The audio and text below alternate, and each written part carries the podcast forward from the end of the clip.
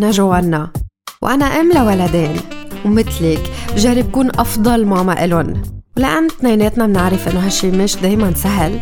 رح نكون سوا عم نتشارك بأفكار عملية ندعم فيها بعض ونفهم فيها نمو ولادنا بطريقة علمية مع أخصائيين بمجالات مختلفة ومعي أنا كاختصاصية بعلاج النطق واللغة. والأهم رح نكون واقعيين بأحاديثنا مش مثاليين. إذا بتوافقيني إنه الأمومة صعبة يلا صبي قهوتك وأهلا وسهلا فيكي ببرنامج ببساطة ماما.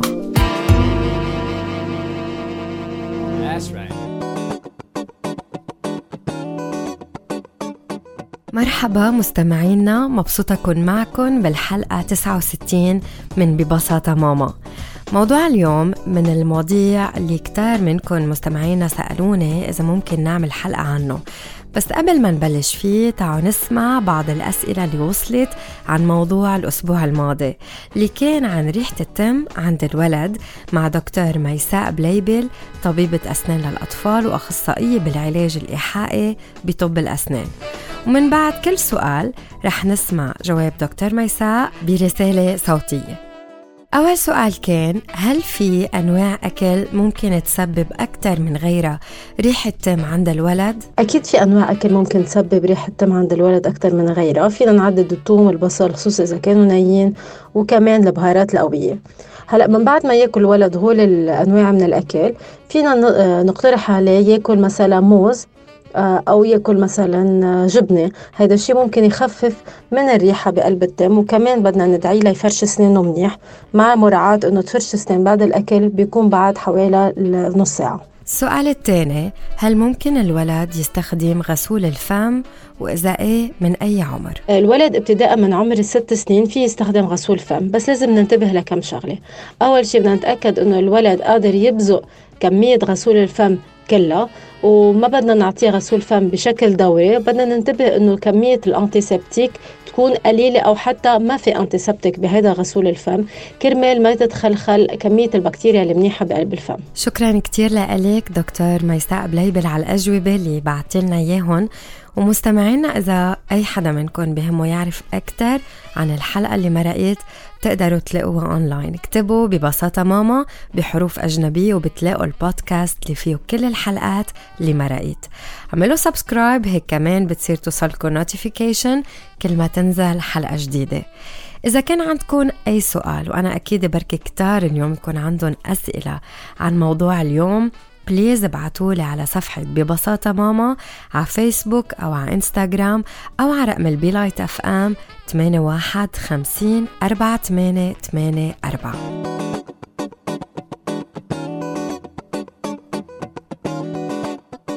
غدي ابني الصغير حاليا هو بالمرحلة اللي عم بيفهم فيها الفرق بين الصبي والبنت كتير مرات بيجي لعندي وبيسألني ماما أنت بنت؟ أو بيطلع فيه وبيقول لي أنا صبي. وبيسمي بنت عمته وبيقول وهي بنت. بيسأل زوجي نبيل عن لحيته وليش عنده لحية؟ وإذا هو كمان بس يكبر رح يكون عنده لحية مثل بيو. بيسألني مرات تفاصيل عني أنا لأن عم بيوعى على الفروقات وعم بيفهم إنه في بنت وفي صبي وفي أشياء بتميز البنت وخصائص تانية بتميز الصبي. التوعية الجنسية. موضوع حلقتنا لليوم مع الأخصائية بعلم النفس التربوي زينة أبو الروس.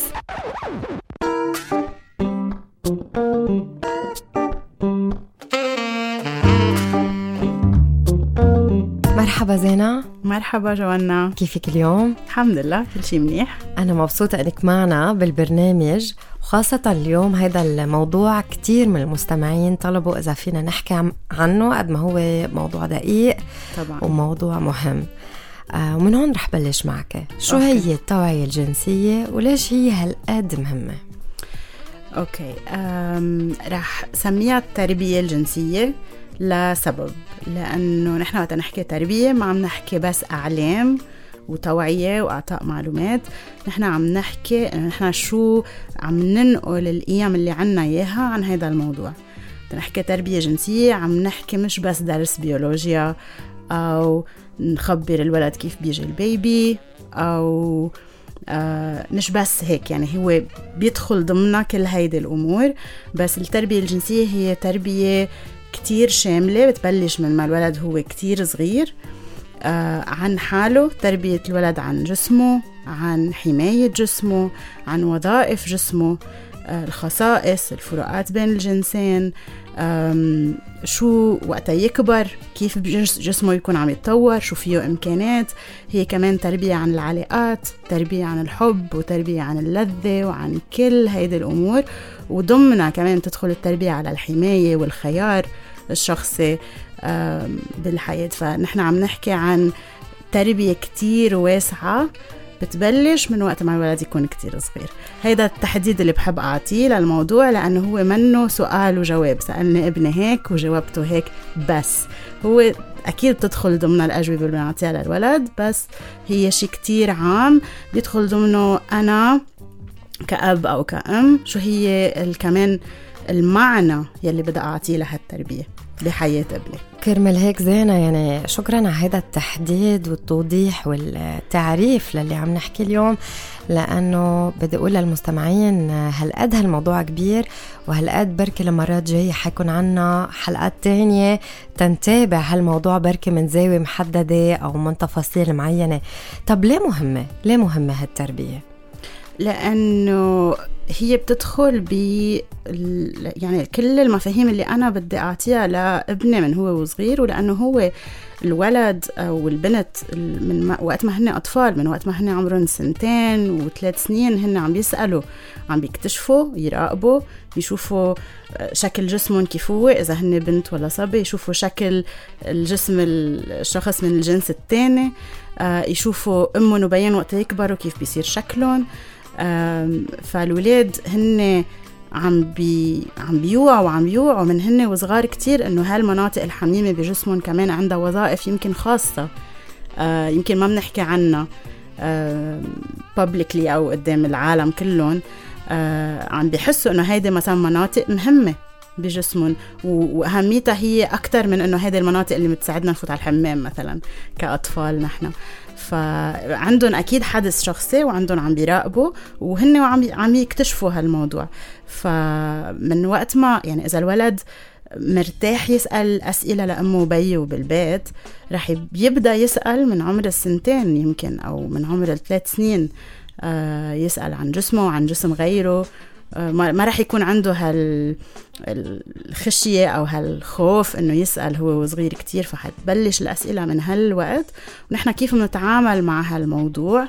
مش بس الأجوبة اللي بنعطيها كيف بنتعامل مع الولد؟ هي التربية اللي نحن عم نعطيه إياها عن الجنس وعن الحياة الجنسية. مسؤولية مين التوعية والتربية الجنسية؟ مسؤولية الأهل بشكل أساسي. المدرسة كمان لها دور المجتمعات اللي بيروح عليها الولد ممكن كمان يكون لها دور خصوصي بالتربية على الحماية وكل هالموضوع بس بشكل أساسي هي مسؤولية البيت. بدي أسأل حالي كأنا أنا كأم أو أب أنا شو بدي ابني أو بنتي يعرفوا؟ آه شو القيمة اللي بدي بدي يعطوها لهيدي الأمور؟ فهي بشكل أساسي مسؤولية البيت. بما أنه الأهل هن المسؤولين بشكل يعني بشكل بالمرتبة الأولى رح أسألك عنهم وعن دورهم بالتربية الجنسية ومن أي عمر فيهم يبلشوا مع الولد. أوكي. بالنهاية رح يبلشوا يعني طال ما نحن نحكي عم عم نحكي عن تربية عم نحكي عن مسار. آه ما رح نقول إنه نحن مثلا بعمر الثمان سنين الأهل رح يقعدوا يخبروا أولادهم عن كل شيء له علاقة بالجنس. الموضوع هو بيصير بشكل أكثر طبيعي وأكثر تلقائي. الولد رح يكتشف أشياء يعلق عليها يسأل أسئلة. تربية الأهل والتدخل تبعهم بده يكون آه، بيتبع اهتمامات الولد وتساؤلاته ومستوى الأسئلة اللي عم بيسألها من وقت ما ببلش يسأل هالأسئلة بهالبساطة. فممكن يكون مثلا بعمر السنتين سنتين ونص ثلاث سنين الولد حيسأل منيح عن الفروقات بين الجنسين وحيسأل آه عن ليش هو شكل جسمه هيك شكل جسم أمه مختلف شكل جسم أمه مختلف عن شكل جسم بيو.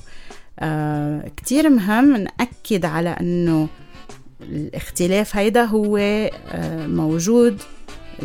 البنت بتكبر لتصير مرة و يعني بيكبر جسمها بطريقة إنه بيصير عندها بعدين ثديين إنه هي بتقدر تحمل ولد كل هيدي الأمور فينا نحكي عنها. فينا نسمي الأشياء باسمائها العلمية ببساطة. بالنسبة لها كمان البي رح يلاحظ الولد إنه هو عنده العضو القضيب الذكري ورح يلاحظ إنه كمان وقت اللي مثلا آه، بيكبر البي بيكون عنده لحية وبيكون عنده شوارب وبيكون آه، ما عنده الثدي مثل شكل جسمه من فوق مثل شكل جسم المرأة. فهيدا رح فينا نوضح له إياه من هو وصغير. والأسئلة مهم تكون دايما أسئلة الولد مهم كتير إنه آه، نستقبلها. بدون انزعاج وبدون غضب على الولد وبدون أي شيء. والولد حيجي لعنا كمان مع أوقات ال, ال يعني هيك يتوهم أشياء معينة رح يكون عنده قصص براسه. مهم نقدر نفهم أول شيء شو عم يسأل تحديدا لأنه شو عم يسأل بدل على شو هو مستعد يسمع. هاي واحد. اثنين مهم كتير إنه نعرف إنه أوقات في ورا السؤال شيء في ورا السؤال theory بيكون براسه للولد. بخصوص مثلا كيف بيصير الحمل أو كيف بيظهر الولد من بطن, بطن الأم أو آه، إذا الولد ببطن الأم يعني هو بمعدتها أكلته مثلا. فكتير, فكتير في theories بيكونوا موجودين. وقت الولد يسألنا السؤال مهم نحن نكون مش نركض لنهرب من الجواب أو نركض نعطي جواب. مهم نفهم السؤال تحديدا شو هو. يعني مثلا آه ليش عم تسأل هيك؟ شو شفت؟ شو برأيك أنت؟ شو عم بتفكر؟ بشو عم بتفكري؟ نفهم من الولد ناخد من الولد أكتر حكي لنعرف هو شو مستعد لأي جواب هو مستعد. okay؟ آه بالأول مثلا بعمر السنتين والثلاثة أوقات الولاد ما رح يسألوا عن دور الأب ب آه، مثلا كيف بي كيف بيجي ال baby. رح يسألوا كيف بيكبر يعني يمكن بيشوفوا قدامهم النساء حوامل أو بيعرفوا إنه مثلا امرأة حدهم جارتهم عمتهم خالتهم أو أمهم ولدت. فرح يسألوا عن هيدا الموضوع. فممكن آه، نلحق السؤال تبعهم نقدر نفهم السؤال تبعهم من وين جاي. أوقات بدنا نطلع مش بس على شو عم بيقولوا بدنا نطلع كمان على حركات جسمهم. أوقات رح يقولوا لنا كيف اجى البيبي يعني كيف ظهر أوقات رح يقولوا كيف اجى كيف اجى على جسم الأم. فالأسئلة يعني بدها تربيتنا بدها تلحق السؤال هو لأنه السؤال رح يدلنا على الولد شو مستعد يسمع. آه، هيدا واحد. اثنين كتير مهم إنه نقدر ما نحسس الولد إنه بكرة بكرة بتكبر وبتعرف. أوكي؟ رح يع... يعني هو عاوز يعرف هيدا الشيء. وإذا نحن خوفناه من السؤال هون نحن عم نحسسه إنه يمكن هذا الموضوع تابو هذا الموضوع بخوف. ويمكن عم نخليه يضل عنده هول الأفكار ال... يلي الثيوريز يلي منا كتير مزبوطة يلي ممكن هي بتخوف أكتر من الحقيقة. آه كمان وبصير كل الموضوع الجنسي عند الولد صعب إنه هو يحكي فيه ويجيب سيرته أو رح يصير يحس إنه بالعيب والحرام وإنه هيدي الأعضاء من جسمنا هي يمكن عيب أو وسخة أو وهيدا الشيء مش هيدا مش هيدي التربية المضبوطه هي أعضاء خاصة بس مش وسخة. فكتير مهم إنه وقت نحن نعطي جواب بنسمح للولد يرجع يسألنا مرة تانية. وبمحل هو الولد ما رح يسأل مرة وخلص. هي منه درس بيولوجي خلص حفظه الولد. لأنه بالآخر نحن حنلحق هو شو عم بيسألنا. ونعطي معلومات زيادة. وبعدين ممكن يرجع يسأل نفس السؤال ونلاحظ إنه هو ما لقط أول معلومة. نرجع بنفسر له مرة تانية. نحن شو فسرنا له. ممكن كمان يعيد نحن شو قلنا له بس يزيد theory تانية عليهم. نرجع نزيد ونوضح. okay؟ بدنا نمشي معه شوي على قد شوي. قدرته على قد على قد. قدرته على قد قدرته اللغوية إنه يفهم. يعني مثلا في كلمات علمية كتير كبيرة ما رح نجيب سيرتها بعمر ثلاث سنين. okay؟ بس في أشياء رح نقدر نقولها. يعني مثلا إذا ولد عنده theory إنه ال baby اجى على بطنها للأم لأنه أكلت شيء رح نقول له إنه هو ال baby بيربى بكيس أو بمنطقة ببطن الأم هي مش معدتها هي مش مطرح ما بيجي الأكل هي محل تاني مختلف. اسمه فينا نسميه نقول اسمه الرحم مثلا. ف رح نحاول إنه نعطي نصحح المعلومات على قد ما الولد أه، بيقدر يفهم.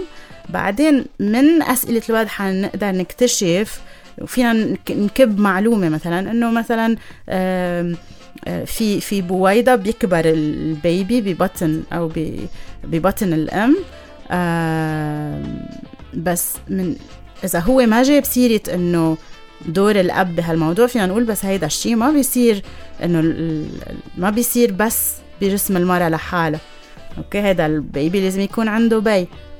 هون بنلحق إنه هو إنه هو سأل عن شو دور البي أو سأل عن كيف بيجي دور البي.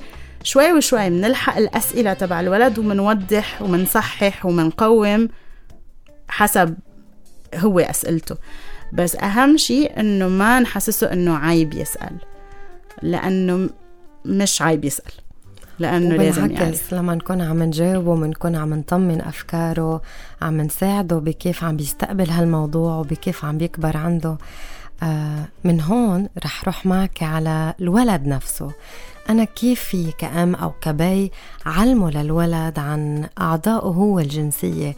يعني كيف بقدر آه، كون عم عم بفهمه شو هن خبروا عنهم تيعرف أكتر. هو كمان بدي الحق أسئلته على الموضوع. هو حيكتشف إنه هو رح يكون عنده آه، وعي إنه هيدي الأعضاء أول شيء دايما برا البيت أو قدام الناس رح تكون خاصة بكون مغطينا مخبينا وبيعرف إنه هو حيستخدمها وقت يروح على الحمام وبيعرف إنه يمكن هي شوي مثل أعضاء خاصة. مهم إنه نسميها باسمه.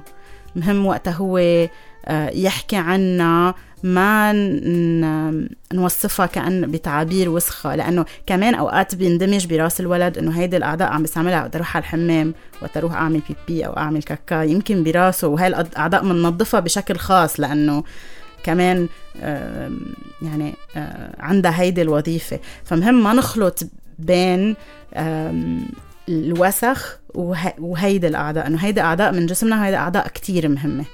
okay؟ ومهم نسميها بأسمائها ونبين للولد إنه وقت يسأل عن الفروقات بين جسم المرأة وجسم البي أو جسم جسم المرأة وجسم الرجال أو جسم الصبي أو جسم البنت آه، ما نحسس إنه في جسم نحن بالكالتشر تبعيتنا كتير أوقات بي- بيركزوا على أعضاء الصبي وبيفرجوها وبيفخروا فيها وأوقات أعضاء البنت بتكون عيب وبنخبيها وما بنحكي عنها وهيك. نجرب نعطي أهمية لاثنين ونقول إن هن اثنيناتهم مختلفين واثنيناتهم عندهم وظائف مختلفة وقت اللي أو بيتطوروا أو بيكبروا بشكل مختلف وعندهم وظائف مختلفة وقت يكبر الولد. ونلحق أسئلة الولد بخصوص هيدي المواضيع. كيف فينا نريح الولد يحكي عن جسمه؟ يعني هيدا مش كل ولد بيرتاح يحكي عن جسمه لأهله. كيف يعطيها الراحة أنا كأهل؟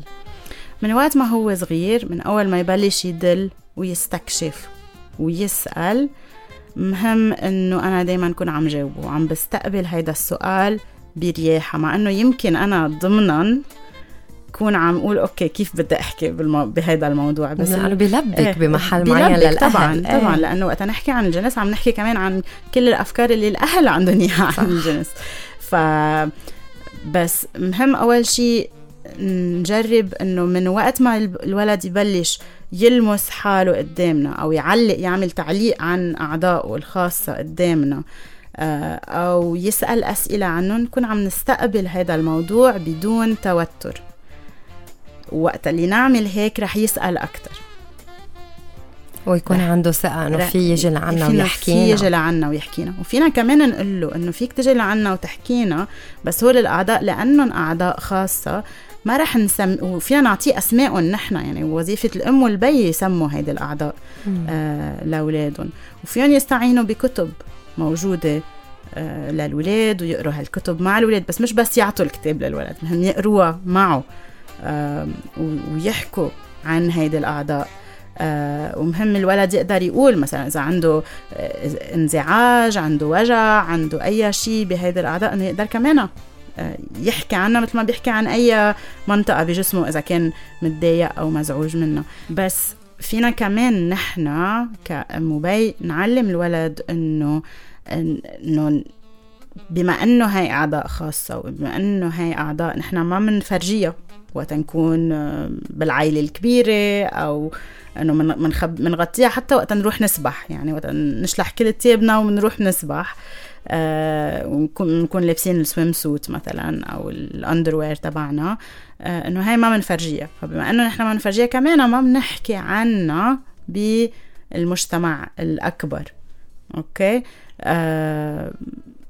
أو إنه وقت نكون بالمدرسة مش رح نحكي بالتفاصيل ونسمي هيدي الأعضاء قدام الكل لأنها خاصة مش لأنها عيب أو حرام أو لأنه هيدي الأعضاء خاصة. مثل ما بنخبيها كمان ما بنحكي عنها بنحكي عنها بمحلات معينة.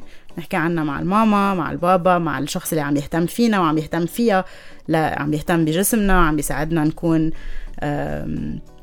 نضاف ويساعدنا نكون بصحة جيدة وكل هيدا الشيء وبركة هالمعلومة كتير مهمة. لأنه حتساعد الولد بعدين يعرف آه، يحمي حاله كمان جنسيا وهيدا أصلا رح نحكي فيه آه، بالحلقة الجاية. زينة هل في نصايح بعد غير؟ بتحب تعطيها للأهل لما يجوا وبدهم يحكوا مع أولادهم بمواضيع هالقد حساسة؟ هل في أمور بدك بعد تعطيها للأهل تتساعدهم هن وعم بيجاوبوا لأولادهم؟ أهم شيء نتوقع هالأسئلة من الولاد. هالأسئلة رح تجي كتير بكير. نستقبلها. آه وقت الولد يسأل سؤال نجرب نفهم شو ورا السؤال شو المعلومة شو هي الثيوري أو القصة يلي يمكن خلقها براسه أو الاعتقاد يلي هو. ممكن يكون موجود عنده لحتى بناء عليه نصحح ونقوم ونعطي معلومات زيادة. ما نخاف نخبر حسب قدرة الولد. نستعمل كلمات بسيطة. فينا نستعين بكتب لهيدي لهيدي الأمور. آه بس الكتب مش ما بدها تكون شيء عم نعطيه للولد وهو لحاله متروك له هو بدنا نحن نقرأ هذا الكتاب مع الولد ونفسر له الأشياء. وقتها نحكي عن العلاقة الجنسية. منه غلط يعني مش لازم نفسر لأنه أكيد الموضوع بيخلق توتر. مش لازم نفسر الموضوع على إنه هو بس عملية آلية. هذا الموضوع بيدخل فيه حب بيدخل فيه اللذه وبيدخل فيه علاقة بين اثنين. آه فكتير مهم نحط هذا الموضوع على الطاولة نحكي فيه مع الولد لأنه هيدا هو اللي نحن بدنا نبني أولادنا عليه.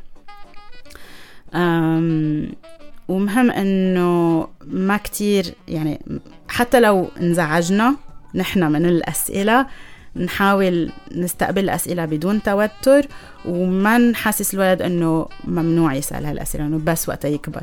إنه لا خلينا افهم شو بدك تعرف وأنا رح ساعدك شوي شوي إنك تفهم. كتير الموضوع اليوم آه، عن جد مليان معلومات آه، كتير بركة دقيق بس كتير كمان كبير ومهم آه، كان إنه نحكي بكل تفاصيله. طب إذا من كل هالحديث بدك تتركي ثلاث أفكار مع المستمعين شو بيكونوا؟ أول فكرة إنه بدنا نشيل صفة العيب والحرام وال... وصفة الوساخة عن هيدا الموضوع. مهم الولد نحكي عن جسمه بطريقة كتير محترمة. نسمي الأعضاء بجسمه نسمي وظائفها. نقول له إنه هاي أعضاء مهمة وإنه هاي إنه أعضاء لازم يحميها آه ويحمي حاله. تاني شي نستقبل الأسئلة قد ما بنقدر بدون توتر. تالت شي نسأل أكتر الولد نفهم هو وين بالتطور وين بأفكاره لحتى نقدر نساعده يفهم أكتر من محل ما هو. لأنه إذا أعطيناه معلومات كتير أكتر من ما هو قادر يستوعب هو ما رح يقدر يفهمها. فمهم نمشي معه خطوة خطوة هيدا مسار هي تربية منا منا مسار منا معلومات أو صف أنا بعطيه وخلصنا. وشلناه عن عن ظهرنا. هيدا مسار كل يوم نحن رح نكون عم نحكي مع الولد أو عم نجاوبه على أسئلته مثل ما مثل ما هو عاوز إنه يتجاوب عليها. شكرا كثير لك زينة على موضوع اليوم وعلى الحلقة اللي عملناها سوا. أهلا وسهلا. وهلأ رح نتابع بباقي فقرات الحلقة.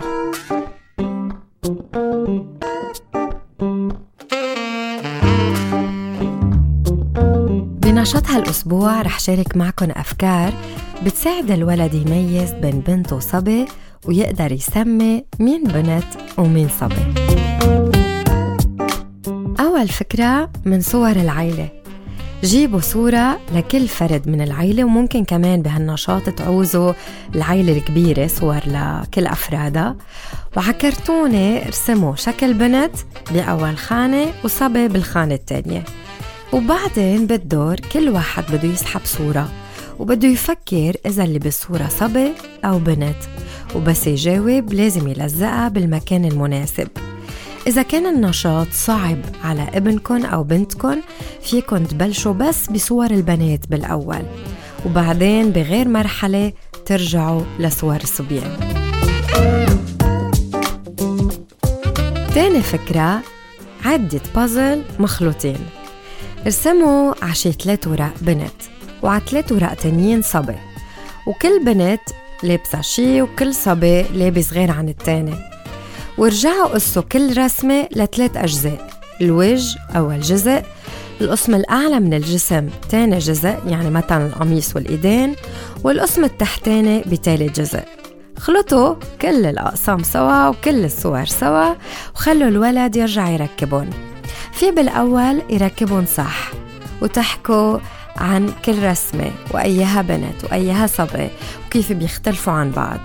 بس كمان بيقدر الولد يركب بالطريقة اللي بده إياها مش شرط يكون مثل ما كانت الصورة بالأول. يعني جينز أول صبي على قميص التاني على وجه التالت. حكوا معه عن الصور اللي بيطلعها شو ظابط فيها أو أي قميص لابق وأي قميص لا. آخر فكرة هي جمع الحيوانات.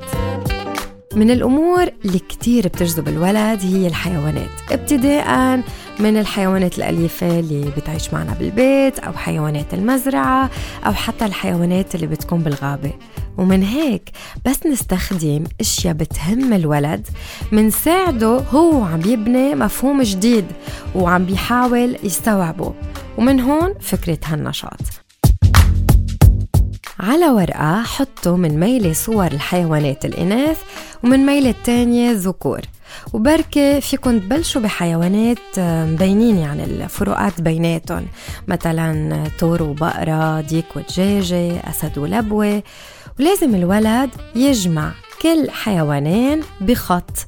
سموا معه هالحيوانات وخلوه يعرف بالمصطلحات اللي هو بيفهمها إنه الدجاجة هي الأنثى والديك هو الذكر.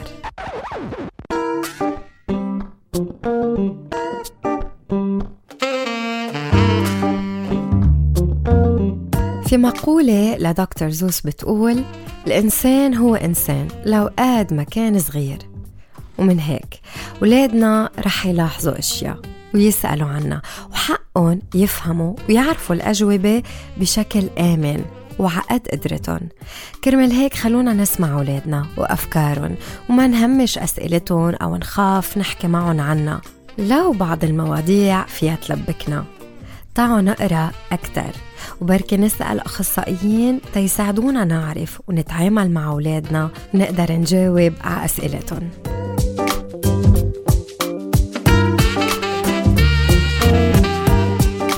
وهيك بنكون وصلنا لنهاية الحلقة. من كل شي حكيناه جربوا بلشوا بتطبيق شي واحد لأن التغيير اللي عن جد في يدوم هو عبارة عن خطوات بسيطة واضحة تاخدوها بحياتكم اليومية. إذا عندكم أسئلة أو أي استفسار ممكن تتواصلوا معي على رقم الإذاعة 8150 4884 أو تبعتوا لي رسالة على صفحة ببساطة ماما إن كان على فيسبوك أو على إنستغرام. شكرا أنه انضميتوا لبرنامج ببساطة ماما هون على الراديو على ال Be Light FM 105.7 أو على البودكاست اللي متوفر على كل الأماكن اللي بتسمعوا عليها البودكاست اللي أنتم متابعينهم. بتمنى لكم أسبوع مليان أحاديث شفافة وواعية بينكم وبين أولادكم. نرجع نلتقى الثلاثة اللي جاية على البيلايت اف ام 105.7 على الساعة 11 الصبح.